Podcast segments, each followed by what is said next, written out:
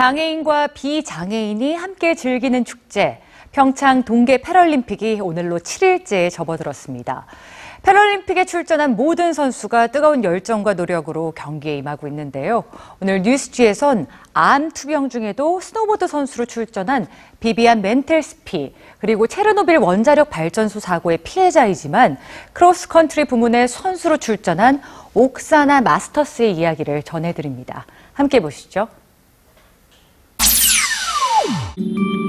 네덜란드의 비비안 멘텔스피는 비장애인 스노보드 선수였습니다.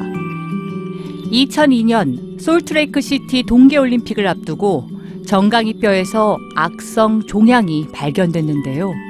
이로 인해 한쪽 다리를 절단해야만 했고 올림픽에는 출전하지 못하게 됐죠.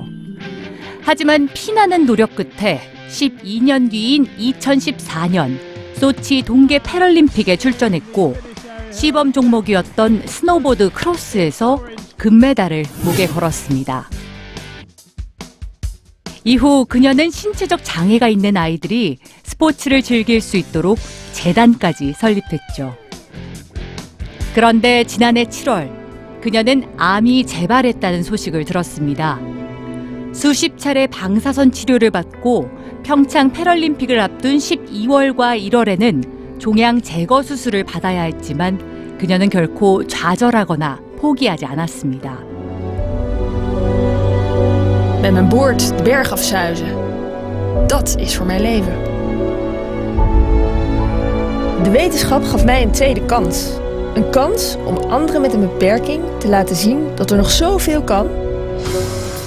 암 투병 중에도 평창 패럴림픽에 출전한 멘텔 스피는 스노보드 크로스 결승에서 감동적인 금빛 질주를 펼쳤습니다.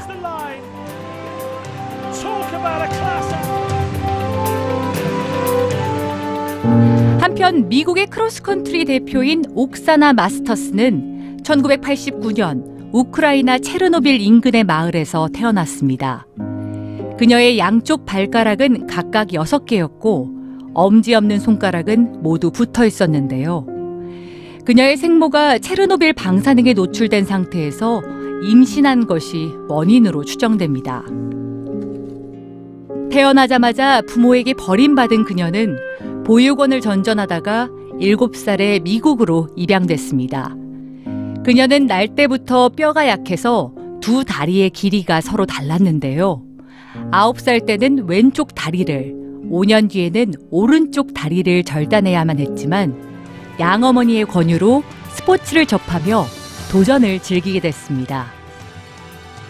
조정으로 시작해서 사이클링 그리고 크로스컨트리 스키까지 섭렵했는데요. 이번 평창 패럴림픽에서는 바이애슬런 6km 좌식 경기에서 은메달을, 크로스컨트리 12km 좌식 경기에서는 동메달을 목에 걸었습니다. whether you have a physical unique trait about you that's different, or if you have short hair, long hair, dark skin, light skin, whatever it is. I put the same amount of work and dedication and commitment and make a lot of sacrifices as any athlete does.